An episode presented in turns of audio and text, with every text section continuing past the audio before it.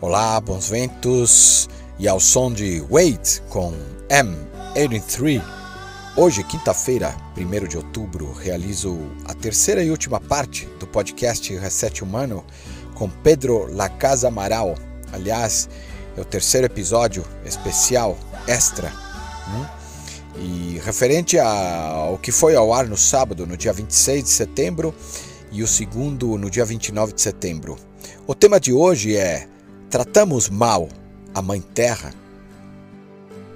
Lembrando que nosso entrevistado é Pedro Lacasa Amaral, idealizador do projeto Gear Tips e gestor das marcas Deuter, Sea to Summit e Camelback no Brasil. Bom, agora vamos com a continuação do bate-papo na semana especial do podcast Reset Humano.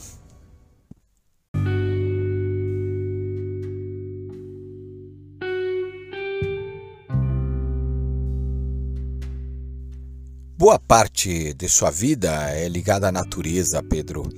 Ensinar princípios, praticar e multiplicar conhecimento, além de favorecer produtos para pessoas que vivem em montanhas, através da atividade básica de ser humano desde nossa origem, ou seja, caminhar.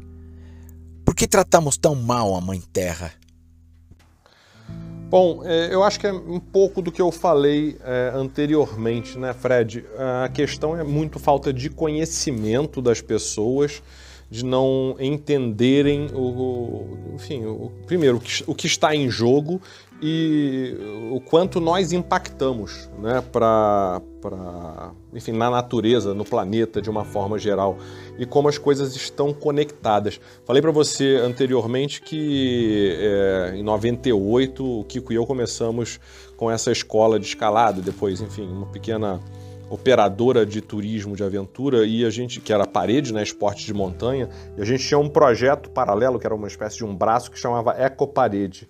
No, nessa Eco-Parede justamente era a parte de educação ambiental, então a gente fazia algumas atividades com família, com criança e etcétera. E uma delas, é, que era muito legal, que a gente fazia, chamava Teia da Vida.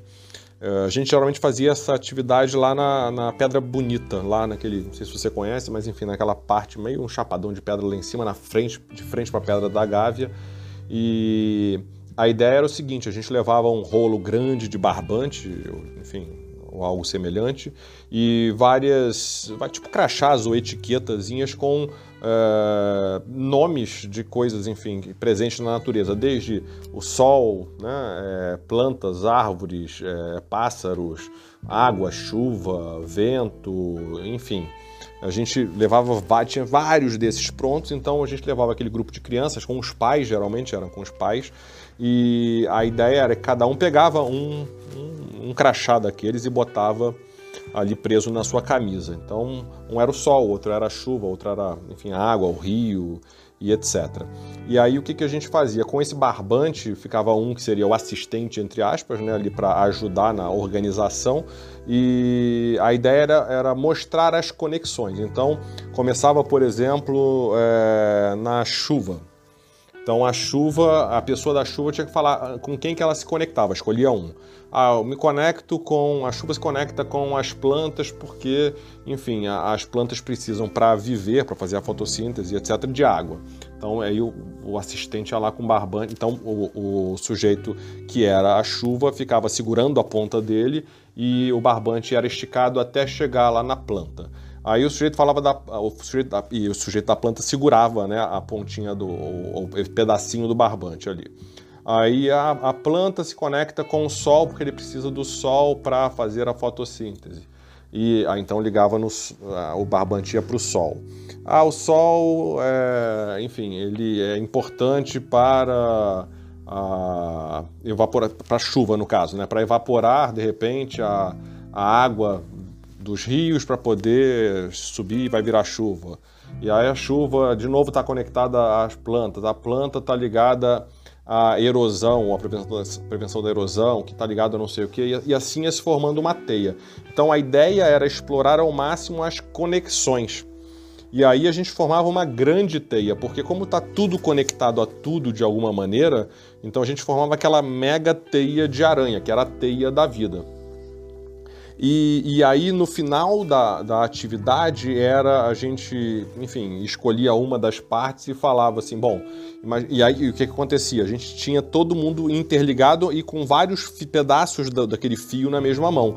Porque, de novo, a planta ela está ligada ao solo, ela está ligada ao sol, está ligada à água, está ligada aos pássaros, porque é, se, tá ligada aos insetos, por exemplo, que vão polinizar as flores das plantas. Depois está ligado, eventualmente, aos pássaros que eles vão é, comer o fruto ali da, da, da planta e vai... É, fazer o cocô lá do outro lado e tem a sementinha da planta no cocô, então ele vai ajudar a espalhar é, essa planta, enfim, está tudo conectado. Então você imagina o seguinte, agora é, vamos imaginar que não existe mais planta no mundo, então o sujeito que estava segurando, que era a planta, que estava segurando aquele bolo de barbantes todos conectados, ele soltava a... a enfim, abria a mão e soltava. E toda a rede meio que enfraquecia, ou afrouxava, ou desmoronava. Então a ideia era, primeiro, trabalhar as conexões, mostrando que tudo estava conectado a tudo. E o segundo ponto era mostrar que se a gente tira um daqueles é, elementos que fazem parte do nosso ecossistema, que aquilo impactava de uma forma devastadora, eu diria, tudo que está ali à sua volta. Bom, então, de novo, dei uma volta grande aí, contei uma história minha do passado, mas para dizer que eu acho que o que falta muito é esse entendimento de que as coisas são todas interligadas, né? E qual é o impacto que existe quando a gente começa a tirar um desses elementos, é, ou seja, começa a desequilibrar a natureza, o ecossistema, enfim, da forma que a gente quiser chamar, mas a gente começa a desequilibrar, né? Porque a gente está o quê? Enfraquecendo uma daquelas partes ali da da teia da vida.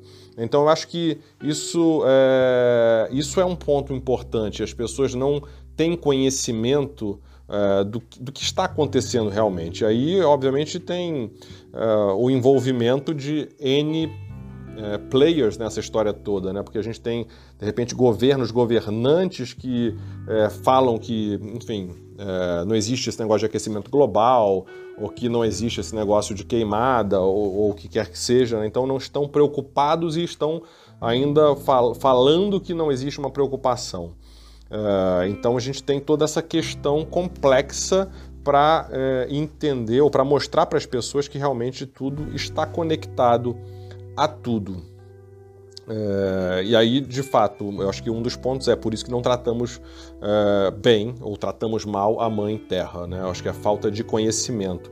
E, e o estar em contato com a natureza, eu acho que faz com que a gente observe melhor essas coisas. E esse contato com a natureza, eu acho que é um contato que a gente precisa entrar dentro da natureza. E aí eu costumo dar o exemplo, isso é minha opinião, tá? É, de, de que a, a praia, é, ir à praia é uma atividade ao ar livre? É. Mas ali a gente tem um contato com a natureza de fato? Eu acho que não. Não de uma forma que impacte a gente, de, né? Para a gente entender realmente o que está acontecendo. Porque quando a gente está simplesmente na praia, ali em cima da areia, a gente não está dentro do, é, do ecossistema, por assim dizer, como um todo. É diferente de quando a gente vai para floresta ou para montanha e etcétera. Eu acho que a gente tem uma, uma imersão maior, né? De novo, não desmerecendo uma atividade na praia ou no mar e etcétera. Porque eu acho que aí quem mergulha, não. Quem mergulha realmente consegue interagir, ver melhor toda aquela vida que tem ali dentro, que é completamente diferente, né? Mas eu, eu gosto muito da atividade na floresta, na montanha, enfim, nessa natureza, porque eu acho que a gente acaba é, entrando mais em contato. Então, eu acho que se a gente consegue passar mais tempo em contato com a natureza e a gente consegue entender um pouco melhor, né? Eu acho que a gente consegue é, entender e aí começar a pensar em preservar. E, e, e isso é uma parte apenas, né? Porque na realidade a gente não precisa necessariamente ir para uma floresta para entender isso. É claro que a gente pesquisando, a gente olhando e entendendo que tudo que a gente faz impacta de alguma forma na natureza e entendendo que nós devemos ser responsáveis por esse nosso impacto e por minimizar esse nosso impacto, uh, aí a gente consegue tratar um pouco melhor a Mãe Terra. Mas voltando aí o que eu já falei, acho que só de nós vivermos a gente causa impacto, a gente gera impacto. Então, claro, não é que a gente precisa sumir, né? Mas a gente precisa pensar em como realmente a gente uh, pode tornar a nossa vida na Terra mais sustentável. E aí me vem uma frase que eu não sei de onde é, não me lembro, mas que a gente utilizava nessas nossas aulas de educação ambiental, que diz assim, é, não se pode conduzir uma sociedade descartável num planeta finito. Né? É, e essa frase, claro, ela tem a ver com principalmente essa nossa sociedade que, em que tudo ficou descartável para facilitar a nossa vida, né? Não sei nem se você vai fazer alguma pergunta mais nesse sentido aí para frente, mas é, eu acho que é, aí entra também essa questão da preservação, da gente esgotar os recursos é, da própria terra, né? E, e por outro lado a gente acabar gerando muito lixo. Isso aí tem tudo a ver com a nossa sociedade de consumo, mas de um consumo meio que desenfreado e que a gente acaba buscando uma comodidade é, maior do que a gente deveria ter, né? Então, quando a gente acaba tendo tudo muito descartável, é, é isso, a gente, é uma, entre aspas, uma comodidade, né? Então, em vez de eu lavar a louça depois, eu vou simplesmente usar pratinhos descartáveis e jogar tudo no lixo. Isso apenas como um exemplo, né? Mas a quantidade hoje de embalagens, etcétera, que a gente tem, ou de itens que são descartáveis, é muito grande. E aí vem essa frase que eu falei, né? Que como é que a gente vai... O nosso planeta é finito, né? E se a gente está gerando cada vez mais lixo, porque tudo é cada vez mais descartável, para onde vai tudo isso? E da onde vem tudo isso também? Porque tudo que a gente produz, é... a gente produz com alguma coisa... Né? Não veio do espaço isso, né? Alguma coisa que a gente tirou aqui da Terra.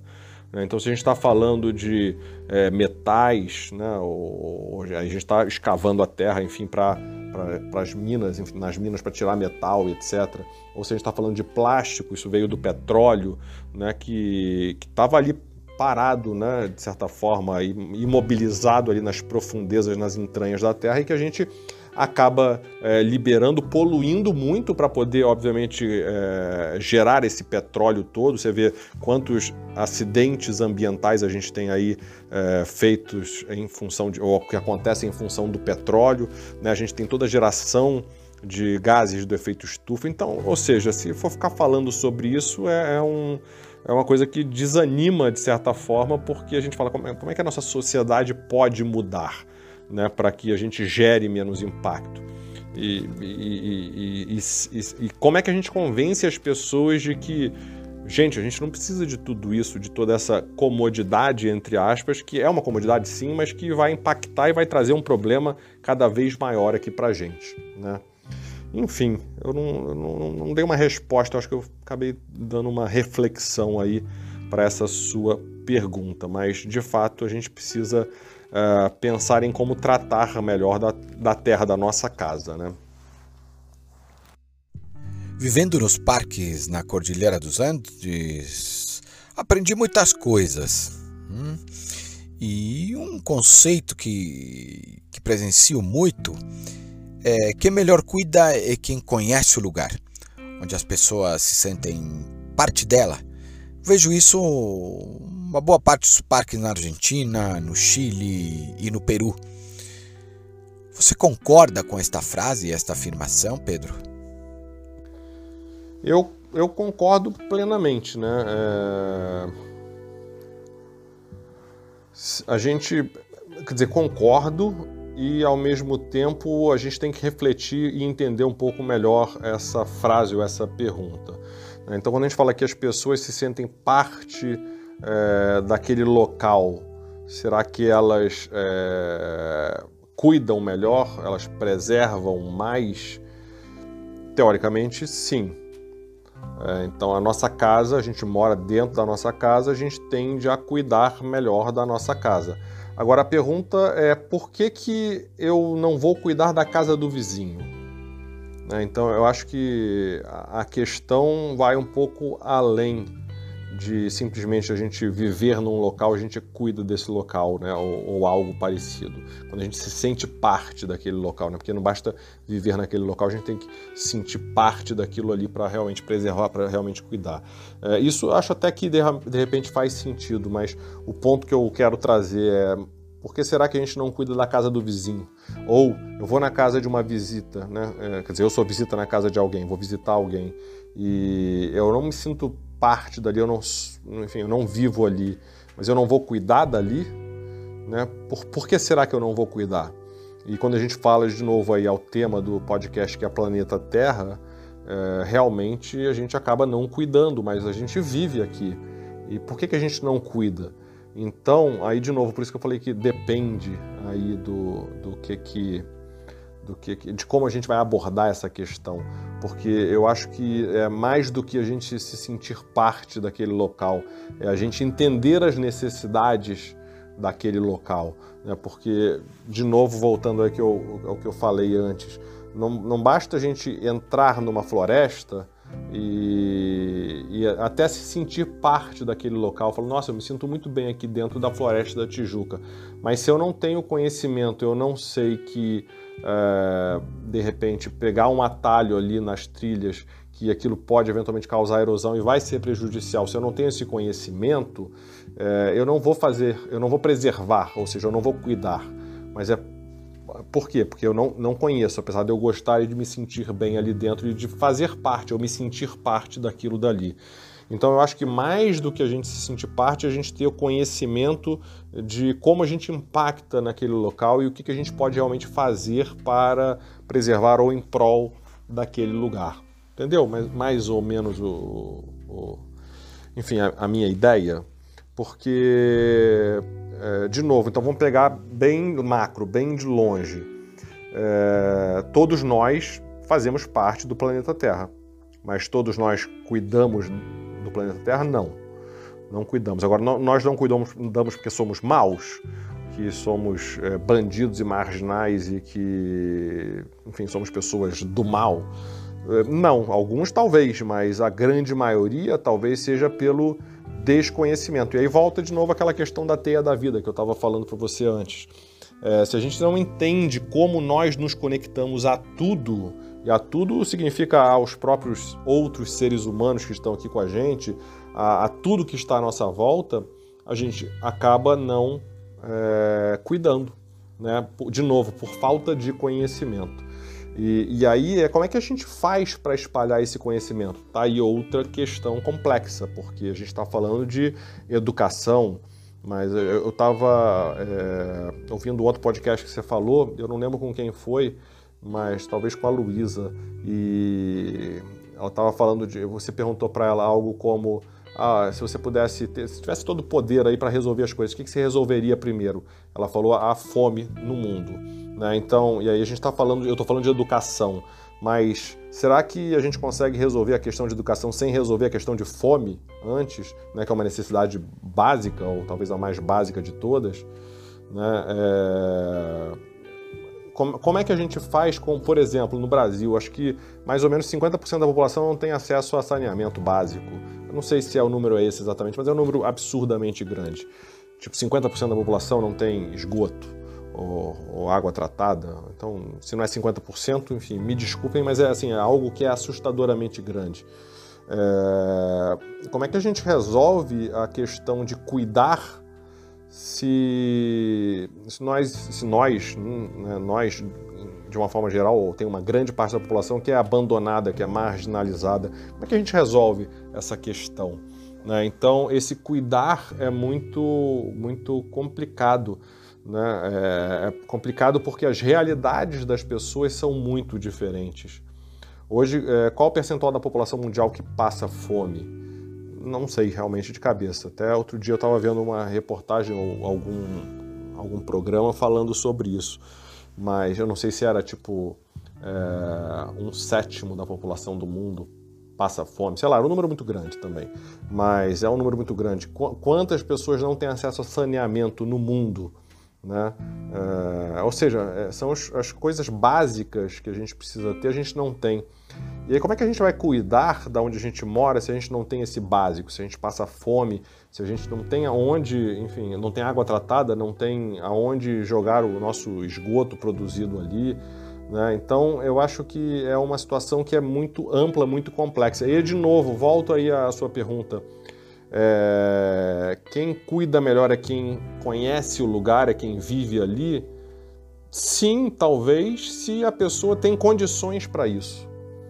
Mas partindo do princípio que uma grande parte da população não tem condições para isso, porque está brigando ali no dia a dia para sobreviver, é, como realmente fazer, ou como cobrar que essa pessoa cuide do local onde ela está, né? Assim, a preocupação dela é a mais básica, que é a de é, sobreviver, né? Então, é, é muito difícil. Eu estava assistindo um programa é, recentemente, um, uma série, se não me engano, do Netflix, que é sobre casas, né? Na verdade, é, é, enfim, eu não lembro o nome agora da série, mas é, o, esse episódio especificamente era de um pessoal nos Estados Unidos que é uma startup, enfim, que estava desenvolvendo uma impressora, é, impressora, como é que chama essas impressoras três D? Exatamente, uma impressora três D gigante para imprimir casas. Então eles fizeram um, um, uma espécie de um cimento diferente, né, que tinha uma viscosidade maior para que não... ao ser, enfim, impresso, não desmoronasse tudo, e era todo o processo deles desenvolvendo aquilo, uma tecnologia muito legal que ninguém acreditava, e etcétera. E aí eles vão para um local no México super pobre é, para conseguir, enfim, conseguir desenvolver um acordo com o governo local para ceder uma área para construir esse primeiro loteamento, por assim dizer, que seria doado para a população ali que não tinha onde morar direito, mas para para que, enfim, eles construíssem esse primeiro lote de casas impressas para as pessoas poderem morar. E, e aí, assim, eles mostravam, obviamente, a população que ia receber essas casas. Então, assim, eles moravam em barracos ultra pobres, num local em que era inundado o tempo inteiro, então a preocupação do pai ali e da mãe era em conseguir fazer o filho sobreviver. Isso eu estou falando ali do México, mas isso está no Brasil em vários locais, isso está no mundo inteiro em vários locais, né? Porque eu me lembrei dessa, dessa série que eu estava assistindo recentemente. Mas é, como é que essa pessoa que ela está lutando para sobreviver no dia a dia, ela está preocupada com conseguir ter comida para o filho pequeno comer, para que, sei lá, a água da chuva não inunde tudo, que não pegue uma doença, que isso, que aquilo, não tem roupa direito, não tem educação. Então, como é que a gente vai cobrar, por assim dizer, uma pessoa dessa a cuidar do lugar, né?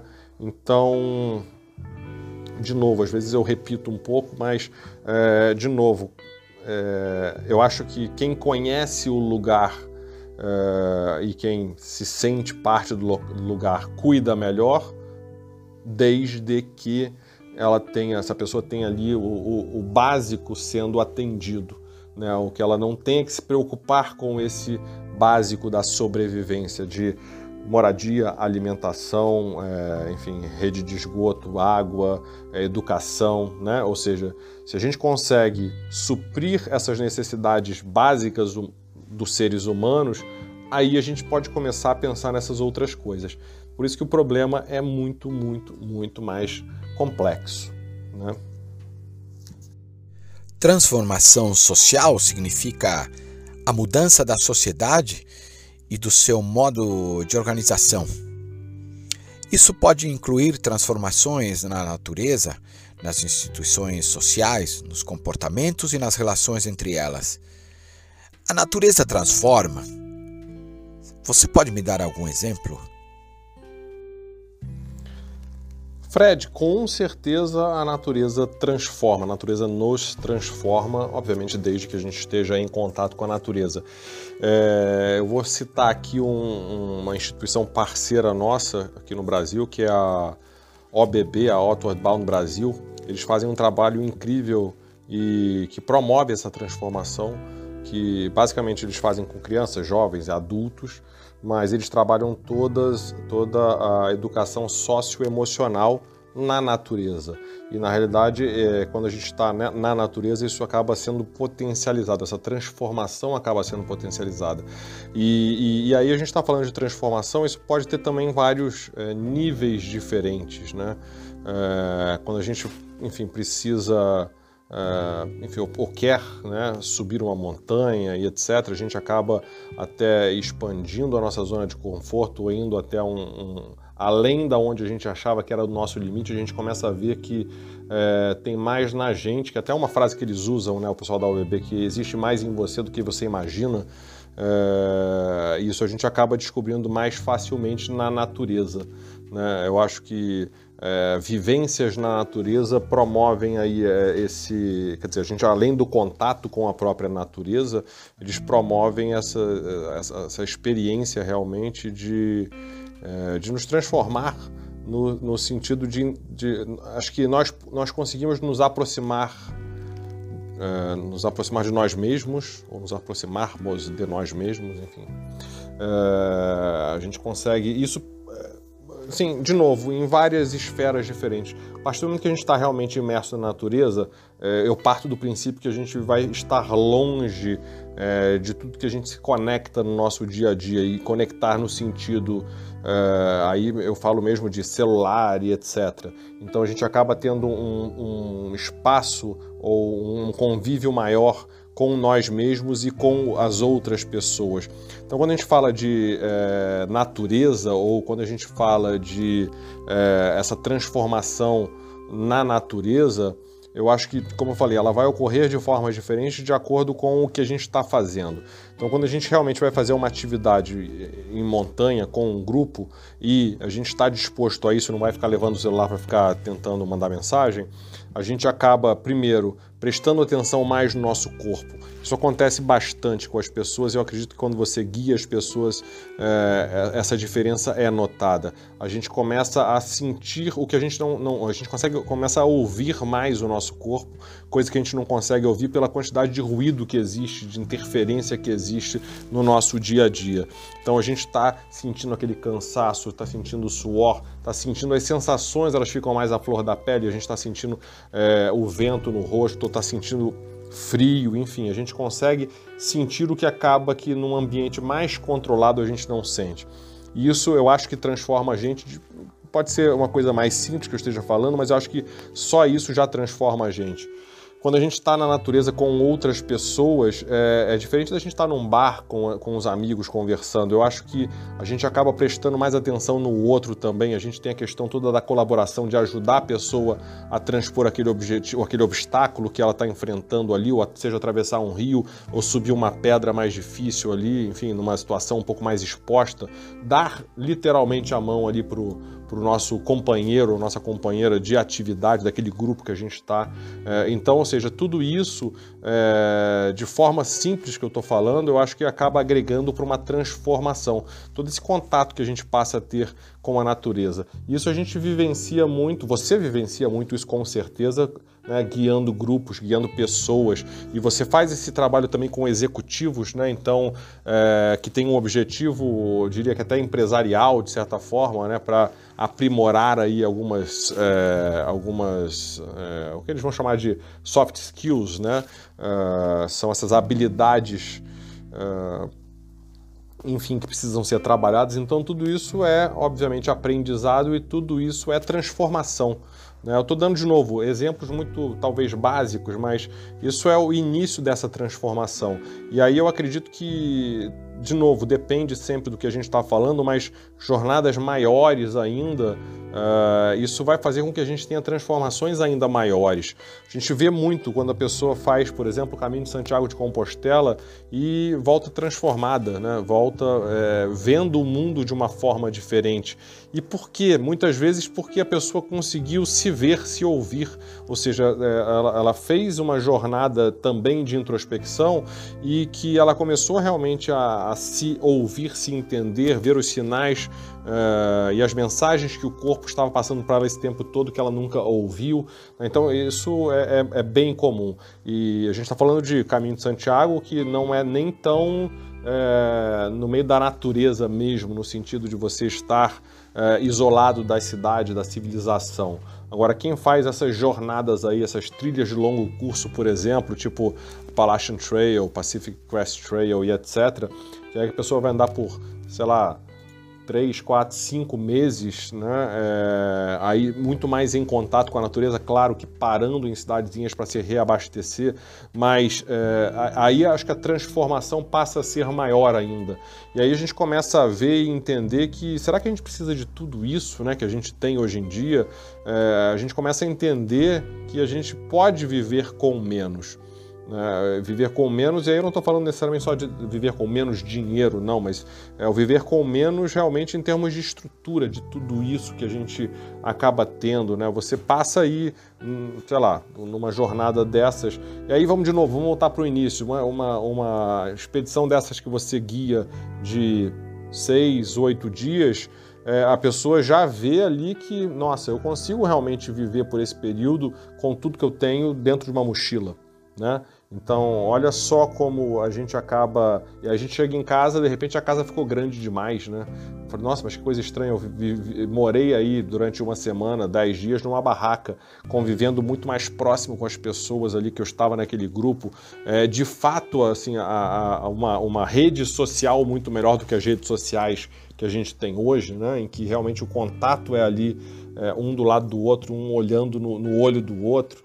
Então isso, isso vai transformando as pessoas. E aí, de novo, eu voltei aí para uma jornada menor, mas você imagina essa jornada de uma semana, dez dias, depois uma de trinta dias, tipo o Caminho de Santiago de Compostela, como é que já muda mais ainda? Uma jornada de dois, três meses, seis meses, né? Olha como é que isso não vai mudar ainda mais.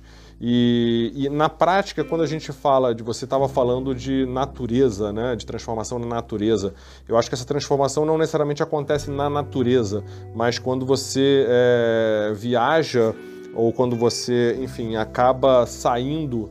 É, porque a gente está falando aqui de trilha, por exemplo, né? Ou de caminhadas. Mas e quando a pessoa faz um mochilão pela Europa, pela Ásia, pela África, não sei por onde mais, enfim, por outros países... pela América do Sul, isso tudo também transforma muito a pessoa e não necessariamente ele estava em contato com a natureza, é, falando de montanhas, é, florestas e etcétera. Mas se a gente parte do princípio que nós, seres humanos, também somos parte da natureza, a, a, a qualquer tipo de imersão ou de, enfim, um período maior que a gente passa em maior contato também com outros seres humanos, numa viagem dessas aí que a gente faz, um pouco mais urbanas, mas em que a gente é, deixa as coisas para trás, né? Ou seja, as nossas coisas do dia a dia para trás, a gente acaba também é, sofrendo uma transformação. Então, e aí de novo, né, voltando, eu acho que essa transformação sim acontece, na natureza eu acho que isso é potencializado e é, agora ela pode acontecer e vai acontecer de formas e intensidades diferentes de acordo com não só a experiência de cada um, né, mas eu acho que também a, em relação à nossa experiência prévia. Porque, olha só, pegar uma pessoa que é muito experiente, né? Um montanhista, tipo você, um montanhista muito experiente, é... uma, uma, uma outra montanha que você faz, ela talvez não seja tão diferente de uma que você já fez. É claro que to, to, toda atividade vai ser diferente uma da outra, mas o que eu quero dizer é uma pessoa que nunca acampou, ela não precisa ir para uma mega expedição, é só ela ir para a natureza, num camping mais estruturado familiar, já vai ser muito diferente. É, isso eu lembro sempre, falo sempre, até nos workshops que a gente ministra por aí, é, principalmente quando a gente fala de é, acampamento em família, ou aventura em família, ou estar ao ar livre em família, eu sempre dou exemplos de amigos do Matheus, meu filho, que a gente acaba levando para alguma atividade, ou, ou consegue levar às vezes os pais. Então teve um menino... amigo do Matheus, um grande amigo do Matheus. Matheus hoje está com dez anos, né? Então faz dois anos isso mais ou menos, então eles tinham oito anos, esse amigo dele também, e a gente foi acampar Não sei se você conhece, o local chama Serrinha do Alambaria, ali perto de Penedo, é, aqui no Rio de Janeiro, no estado do Rio de Janeiro, né? Próximo da Dutra, de certa forma. E a gente foi para uma área que é um camping-clube do Brasil, ou seja, não era algum local remoto, né? Assim, era no meio da natureza, mas era um camping-clube. Por acaso foi num período que estava vazio, a gente foi, era praticamente só nós lá dentro. E nunca tinham acampado, então eu levei todo o equipamento para a gente, né, para minha família e para a família deles. E esse menino, o Rafael, você precisava ver a alegria dele, né, e de estar livre. Né? Na realidade, ele virou para os pais e falou, poxa, eu queria morar aqui. O papai e a mamãe queriam morar aqui. Mas por que não? Porque aqui eu posso ficar à vontade, posso correr para lá e para cá. Tem, olha essa quantidade de árvore, de verde, etcétera. Tem um rio ali do lado. Então, ou seja, aquilo dali transformou ele. E eu não precisei ir muito longe, né? Então, de novo, essa, essa, essa, essa transformação, ela vai acontecer, e a intensidade dessa transformação, ou o quão significativa vai ser essa transformação, vai depender é, muito do histórico da pessoa. Então você pega alguém que nunca fez nada e simplesmente bota no meio da Floresta da Tijuca, nossa, já é algo transformador. Né? E é claro que aí as transformações elas vão é, acontecendo de forma gradativa, eventualmente, e, e, e E elas vão aumentando de acordo com a sua própria experiência, né? Ou seja, tudo que você tem aí de background, tudo que você tem aí para trás, o que você já viveu, né? Então, de novo, não sei se eu te enrolei na resposta, mas ou se eu divaguei demais, se o, se o fiz, me desculpe, mas é realmente, eu acabo às vezes dando umas voltas assim maiores, né? As organizações empresariais são compostas por seres humanos, onde elas projetam a alma, essência de uma corporação é refletida em sua forma de agir através dessas pessoas. Consumo responsável significa adquirir produtos eticamente corretos, ou seja, cuja elaboração não envolva a exploração de seres humanos, animais e não provoque danos ao meio ambiente. Mas por que ainda temos hábitos ultrapassados de consumo sem nenhuma consciência? Afinal, as embalagens vão para o lixo, indo para a natureza. Fred, vamos lá, mais uma pergunta. As suas perguntas estão boas, né? E na realidade esse bate-papo aqui, eu acho que ele acaba sendo um pouco, um pouco mais filosófico, né, de certa forma, até porque as perguntas não são perguntas com respostas exatas, né? E aí eu acabo dando ou a minha opinião, ou com base, né, obviamente, no, no que eu penso, na minha experiência e etcétera. Mas é, algumas são um pouco mais difíceis de responder em função da complexidade do tema, né? Várias aí que, eu já, que a gente acabou de conversar, é, não são uma resposta, não tem uma resposta fácil, e existem várias facetas, várias possibilidades de interpretação, e como eu até estava explicando, é, as pessoas estão em, em níveis diferentes em termos de, de, de estabilidade ou de atendimento das suas necessidades básicas, então tudo isso acaba é, mudando muito, né? A gente acaba vendo, cada um vendo de um lado, né, uma mesma... Uma, uma, uma mesma coisa, sendo olhada de lados diferentes, eventualmente vão ter ou vão significar coisas diferentes. Mas falando aí dessa parte de, de consumo, né, é, que é algo bem é, complicado nos dias de hoje, sempre foi, né? O consumo por si só é algo complexo, e a gente tem, obviamente, o que é necessidade básica nossa, do ser humano, que a gente precisa suprir, precisa consumir eventualmente para suprir essas necessidades básicas, mas é, quando a gente fala aí das, das empresas, da organiza, das organizações que É, eventualmente produzem equipamentos ou produzem alguma coisa para a prática dessas atividades ao ar livre, é, eu acredito que, essa, que a, a mentalidade das empresas ela vem mudando, elas, essas mentalidades, a mentalidade vem mudando ao longo do tempo. E não diria que não, nem só dessas empresas que atuam na área de atividades ao ar livre ou com equipamentos para atividades ao ar livre, mas é, muitas empresas, de uma forma geral no mercado, elas vêm mudando um pouco. E aí a gente sempre tem a pergunta, mas ela está mudando porque ela tem uma consciência realmente de que precisa mudar, é, mudar os seus processos é, de produção e, e etcétera? Ou é uma demanda que vem uh, do próprio consumidor e aí eles precisam se adequar, ou essas empresas precisam se adequar para que o, o consumidor continue consumindo delas? Né? Eu acho que acaba sendo um pouco dos dois, obviamente. É, a gente sabe que as empresas que atuam nesse mercado que eu atuo, né, que é o de equipamentos para esportes de aventura ou para atividades ao ar livre, elas têm de fato uma preocupação, é, justamente porque se a gente não preserva o meio ambiente, se a gente não preserva o ambiente no qual as pessoas é, praticam as atividades para as quais elas compram esses equipamentos, daqui a pouco não tem por que comprar esses equipamentos, né? Então tem toda essa questão envolvida. Mas quando você fala do consumo é, consciente, e isso acaba sendo um pouco mais complicado, é, claro, dependendo do que a gente está falando de consumo consciente, porque você cita embalagens, por exemplo, elas vão para o lixo, de fato vão para o lixo, mas aí a embalagem não é alguma coisa que a empresa eventualmente quer fazer. É claro que quando a gente tem um ponto de venda, tem uma loja, e você que trabalhou com marketing, né, você sabe disso, uh, você tem toda a questão do, do, do impacto que é causado pela embalagem na hora que a pessoa vai comprar o produto na loja, dela ver, ser bonito, ser atrativo e eventualmente ter as informações que ela precisa ali para saber se é o equipamento ou produto que ela precisa comprar. Isso tudo tem essa questão que realmente existe alguma importância na embalagem. Mas, é, acho que além disso, ou pior do que isso, são as exigências governamentais.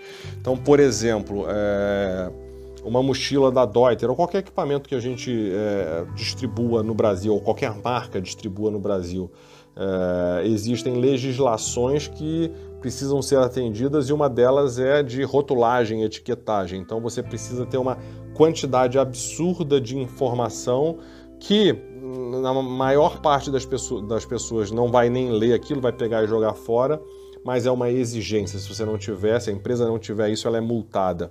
Você quer ver um, um exemplo que é bem interessante? Clorim. Você conhece clorim, você usa clorim, as pastilhas de cloro para é, de um composto orgânico clorado para é, descontaminação de água.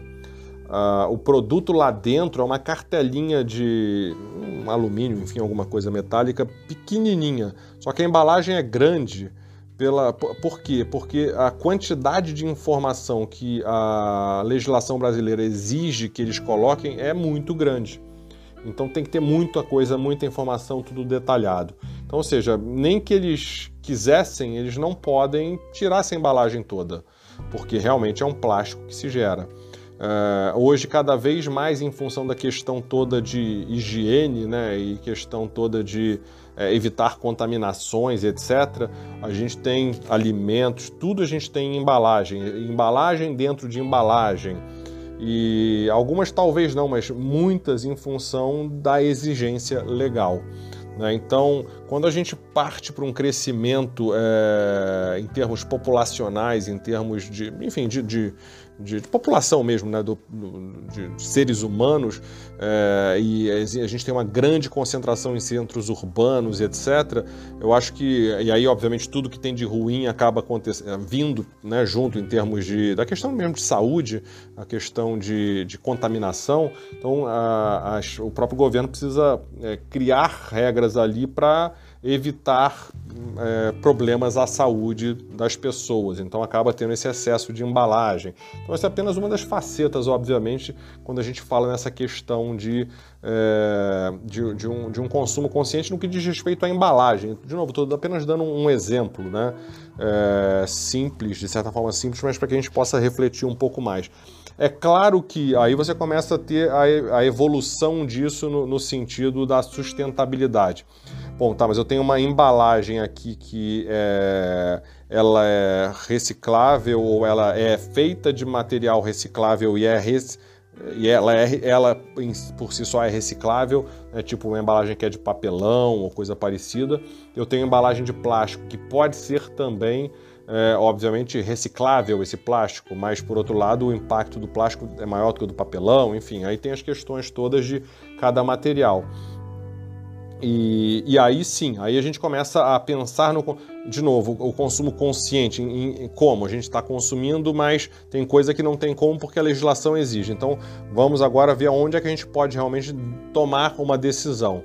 Eu vou consumir a marca A ou a marca B? A marca A usa é, o mínimo de embalagem para atender a legislação, é uma embalagem que é... é reciclável, reutilizável ou re alguma coisa, ou não, é uma que é simplesmente descartável e que, enfim, vai agredir ainda mais o meio ambiente. Bom, aí sim eu posso ter um consumo consciente nesse sentido, por exemplo.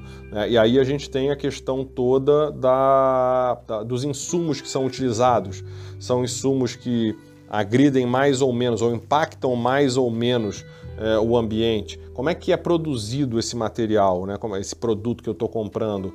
Ele, e aí radicalizando, né? Ele usa mão de obra infantil ou, ou escrava ou coisa parecida, ou não? Ele tem todo um trabalho que mostra que, que é, ele segue todas as normas internacionais, e, e, enfim, em relação à, à parte social, à parte ambiental e etcétera. Então você tem, é, é, esse consumo passa a ser consciente muito por aí. Eu comecei a falar no Gear Tips um pouco sobre é, esse aspecto do consumo consciente. É, o consumo consciente, de novo, ele pode, a gente pode olhar por prismas diferentes. É, um deles é a embalagem, como eu estava falando, o outro é como é confeccionado, ou seja, em termos de matéria-prima e toda essa parte da produção. É, o outro é da durabilidade dele, né? Porque quanto mais durável é aquele bem, é, menos impacto ele vai causar, porque a vida dele vai ser mais longa, né? Então a gente tem todas essas questões para analisar. Mas o que eu estava falando do Gear Tips, a gente começou a, a falar um pouco mais sobre isso e falar e mostrar as marcas que têm essa preocupação para que, eventualmente, as pessoas possam começar a pensar em escolher as marcas levando em consideração isso tudo. Então, apenas alguns exemplos. Existe uma instituição que faz toda a certificação de empresas no que diz respeito à, à parte de produção têxtil. Ela chama Fair Wear Foundation. Então, ela vai ali é, certificar as empresas, e é uma certificação muito documental, mas que, de fato, é feito um estudo um pouco mais aprofundado para entender se... E aí ele entra na parte social, na parte ambiental, mas na parte social, se é, os funcionários fazem hora extra ou não, porque a hora extra, obviamente, é ruim, porque você tem um excesso de trabalho, se eles recebem um salário é, adequado, ou se eles usam, recebem um salário é, que, que seria uma exploração, vamos dizer, da pessoa. Então, tem vários parâmetros ali, e a empresa é certificada ou não é, com o selo de Fair, da Fair Wear, Fair Wear Foundation. Então é uma das coisas, isso tá, eu estou falando muito da indústria têxtil, mas essa indústria têxtil faz parte da indústria outdoor, né? Ou seja, as marcas que produzem o vestuário outdoor, né? Para atividades ao ar livre. Então você pegar uma outra, por exemplo, é o seguinte, todos os produtos que tem pluma na sua composição, e aí a gente está falando de saco de dormir, de jaquetas de pluma, enfim, do que tem pluma, é... existe o R D S, que é o Responsible Down Standard, ou seja, uma, uma certificação de que a pluma ela é, ela é, enfim, utilizada, vamos dizer, em toda a sua cadeia de produção de forma é, sustentável, de forma correta, né? Então eles vão certificar toda a cadeia de produção, desde lá da criação do ganso ou do pato, para certificar de que não, é, que eles são criados seguindo o que eles vão chamar de cinco princípios da liberdade, né? Que é a liberdade é, dele poder é, é, ser ele mesmo, ou seja, aí, aí entram as questões mais filosóficas, né? O que você não está fazendo com que ele, por exemplo, é, seja alimentado com ração de origem animal, já que o pato, o ganso, eles não são carnívoros. Então, se tem essas questões, tem a questão dele ter liberdade de se movimentar, e não, então não são criados em gaiolas, enfim, eles têm todos esses aspectos, um, é, aspectos na criação, é, eles são, é, vamos dizer assim, bem tratados, né, por assim dizer, meio que simplificando essa história, é, eles não sofrem alimentação forçada, como, por exemplo, aquelas criações que são para fazer patê de fígado de ganso, né, o foie gras, que é a alimentação forçada para que o, o fígado inche mais rapidamente. É, as plumas, elas são um subproduto da indústria de alimentos e, e não existe a retirada das plumas, né, como o, o, o ganso ou o pato vivo ainda, o que é muito comum em é, muitas marcas chinesas, por exemplo, dessas que são mais é, focadas no custo e não tão preocupadas com nada disso. Então, ou seja, você, você inclusive no site, depois eu convido quem quiser, eu tenho um vídeo no Gear Tips que fala sobre isso, mas é, tem um link lá que é o da R D S, eu não lembro agora de cabeça, mas depois eu posso te passar para você colocar aqui no, no material de apoio para o pessoal, mas lá ele, eles têm lá todas as empresas que são certificadas pelo R D S. Então, a partir do momento que você consome um produto é, que, que usa pluma e que essa empresa ela é signatária do R D S, né, ela faz parte do R D S, você está, de certa forma, tendo um consumo mais consciente, né, que está garantindo ali que não teve maus tratos animais, etc, etcétera. E aí, para quem, é, obviamente, estiver ouvindo que é, que, que é vegano ou vegetariano, é, obviamente eu não estou falando que o animal não morre, nada disso. Eu estou falando que apenas para uma pessoa que vai precisar, por algum motivo, utilizar um equipamento de pluma, por exemplo, a quem vai para alta montanha e não vai ter um outro recurso hoje que não seja de origem animal para isso, é, ela pode ter um consumo mais consciente. De novo, vai acabar matando o pobre do animal, mas é, é, essa consciência mínima a gente pode e deve ter. E existe também é, é, outros selos, outras certificações Uh, no consumo normal de animais, né, de, de, ou de produtos de origem animal, seja carne de animais, seja ovos, etcétera. Então, se a gente começa a procurar e a pesquisar um pouco mais sobre isso, a gente acaba tendo uma possibilidade de consumo mais consciente. Ainda falando na parte de equipamentos, aí você tem hoje as empresas que já baniram o, P S, o P F C, que é um composto que agride o meio ambiente e, na realidade, ele fica para sempre na natureza, aí, é, causando problemas e estragos. Ele é, ele é primo do Teflon, e o Teflon que, né, que era utilizado e que tra, tra, trouxe muitos problemas severos à saúde, né? É, basicamente é um... Um, o P F C são os compostos perfluorados, eles são utilizados como... É, desculpa, deu, deu branco aqui. São repelentes à água, exatamente. São os, é, genericamente chamados de D W R, são os Durable Water Repellents. Então, é, hoje as, as empresas, vamos dizer assim, mais sérias, né, que estão levando a sério essas questões ambientais na indústria outdoor, elas já estão tirando é, dos seus repelentes à água, que está presente em mochila, barraca, vestuário, bota, em tudo, é, já estão tirando esses P F Cs, né? Então você, você começa a ver um movimento grande dessas empresas em um trabalho a favor realmente do, do, de preservar a natureza. E aí é interessante porque é, existem várias normas e entidades certificadoras, mas às vezes muito separadas, algumas americanas, outras europeias, outras específicas de alguns países dentro da Europa, é, ou enfim na, na, na Austrália, Nova Zelândia, mas é, a gente começa a ter agora uns balizamentos um pouco maiores também, quando a gente fala uh, a nível um pouco mais geral. E, e o interessante é que é, é algo que eu sempre tive, né, dentro de mim, essa questão ambiental também.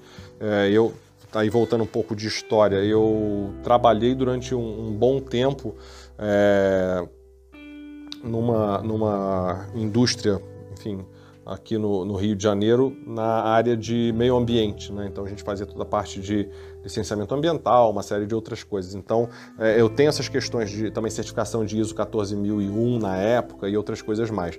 É, e, e uma coisa que a gente tem trazido para dentro do nosso projeto do Gear Tips, que é justamente é, mostrar para as pessoas é, o que, que existe por aí realmente de certificações, de normas, etcétera, de melhores práticas. Mas é, expandindo isso de uma forma um pouco mais, mais ampla, talvez seja redundante, né? Mas é, o que existe, eu não sei se você já ouviu falar ou se as pessoas que estão ouvindo já, ouviu, já, já ouviram falar, nos eh, O D Ss, que são os Objetivos de Desenvolvimento Sustentável da ONU. A ONU, eh, que é para dois mil e trinta, ou seja, é, basicamente, assim, de forma muito resumida, é, eh, são os objetivos para que a gente consiga eh, ter um mundo melhor, ou chegar num mundo melhor. E aí a gente está falando de diversas áreas, inclusive a parte ambiental, mas fala da parte de educação, fala da parte de eh, igualdade de gêneros, enfim, eh, de empoderamento feminino e etcétera. E, e aí essas mesmas empresas, a Deuter, por exemplo, ela definiu já quais são esses O D Ss, quais são esses Objetivos de Desenvolvimento Sustentável que elas, é, que elas conseguem trabalhar e já estão desenvolvendo todo um plano de ação de alinhamento com esses Objetivos de Desenvolvimento Sustentável. É, a Camelback, por exemplo, que é outra marca que a gente trabalha, ela já definiu também quais são esses objetivos que ela vai trabalhar, né, e como é que ela vai trabalhar isso dentro da própria marca. E aí, seguindo nessa mesma linha, nós, no próprio Gear Tips, a gente também já mapeou todos os O D Ss que a gente consegue é, contribuir, né? Então, ou seja, é um movimento que, que a gente vem é, também tentando colaborar para fazer acontecer acontecer, que é o que? Isso tudo está ligado, ou tem uma parte no desenvolvimento mais... É, no desenvolvimento não, no consumo mais é, consciente, né? E, e, de novo, nas suas diversas é, facetas, nas suas diversas possibilidades. Então, ah, resumidamente, né? O, você me pergunta aí a questão desses hábitos de consumo, né, que, de certa forma, são ultrapassados.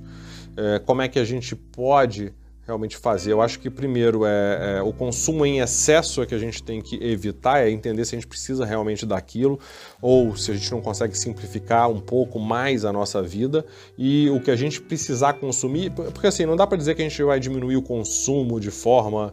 É, absurda. Eu acho que isso, por enquanto ou tão cedo, não vai acontecer.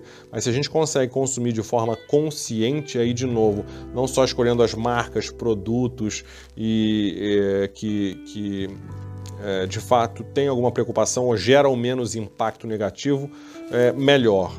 Mas é, um ponto importante de falar, que eu comecei a falar no, no, no comecinho dessa, dessa parte do nosso bate-papo.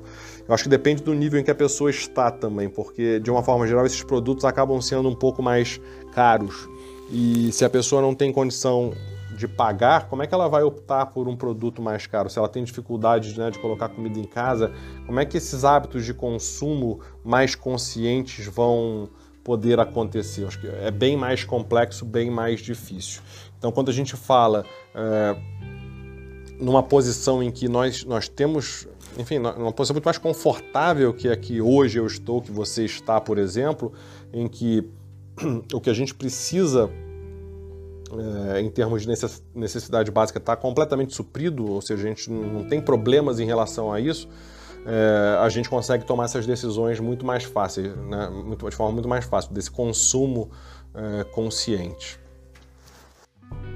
Pedro, em nosso bate-papo, né, surgiu uma expressão que eu achei muito interessante e gostaria de trazer o, o seu comentário, né, inclusive do livro que você indicou, né, que é o Disculpability.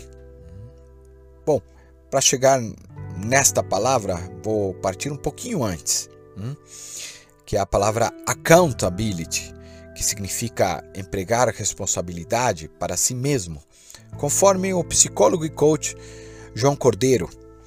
Em tempos de crise e queda no consumo, ficar abaixo do potencial máximo de si e de uma equipe é bastante preocupante para a performance individual e, claro, para as empresas.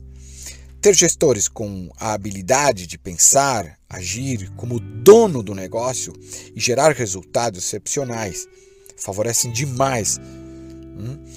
E seguindo nesse raciocínio, essa habilidade, é, João Cordeiro define como accountability pessoal, uma virtude moral que leva o ser humano a evoluir a sua percepção da responsabilidade, encontrando oportunidades de deixar uma contribuição maior.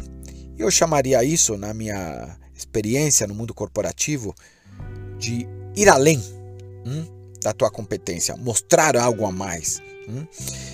Ao contrário de accountability, é Disculpability. Você pode comentar o Disculpability.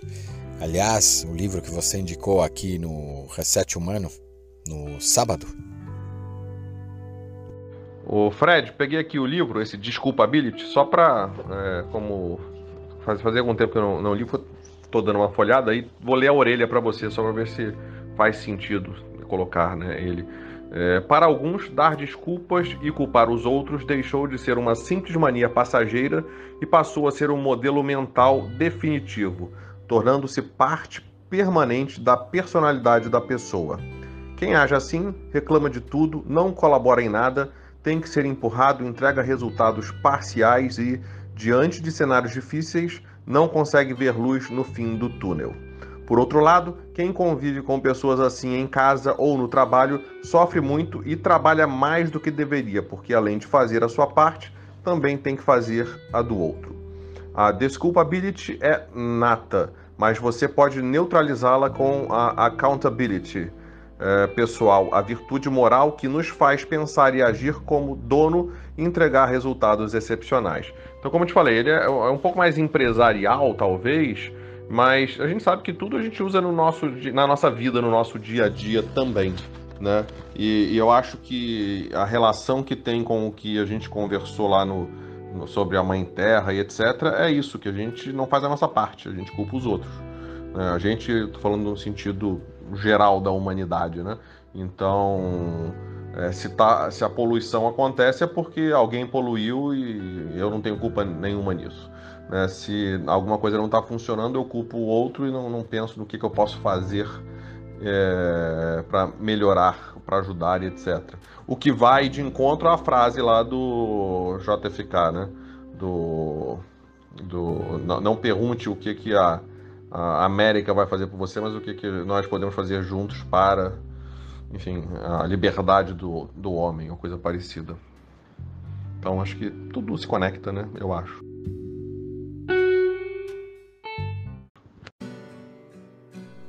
Bom, muito obrigado, Pedro, novamente pelas suas palavras, né, pela sua visão de mundo, pelo seu conhecimento e trazer a sua experiência nesses anos todos aí na gestão de marcas como Deuter, Camelback, né, e Sea to Summit, além do Gear Tips, o projeto que eu considero um dos melhores, né, no mundo outdoor aqui na América do Sul e talvez do mundo, né? E você que está nos ouvindo e acompanhou os três episódios, né, hoje com a última parte, muito obrigado por me ouvirem e muito obrigado aos quinze países que também nos ouvem. É, queria pedir, se você gosta do projeto, gosta dos podcasts e quer colaborar, siga a gente no no Instagram, no Facebook, no LinkedIn, hum? e curta, compartilhe e salve. Muito obrigado, uma ótima semana, um bom fim de semana, que sexta está chegando amanhã e logo sábado também tem um novo episódio que vai ser muito legal. Muito obrigado, bons ventos e boa energia.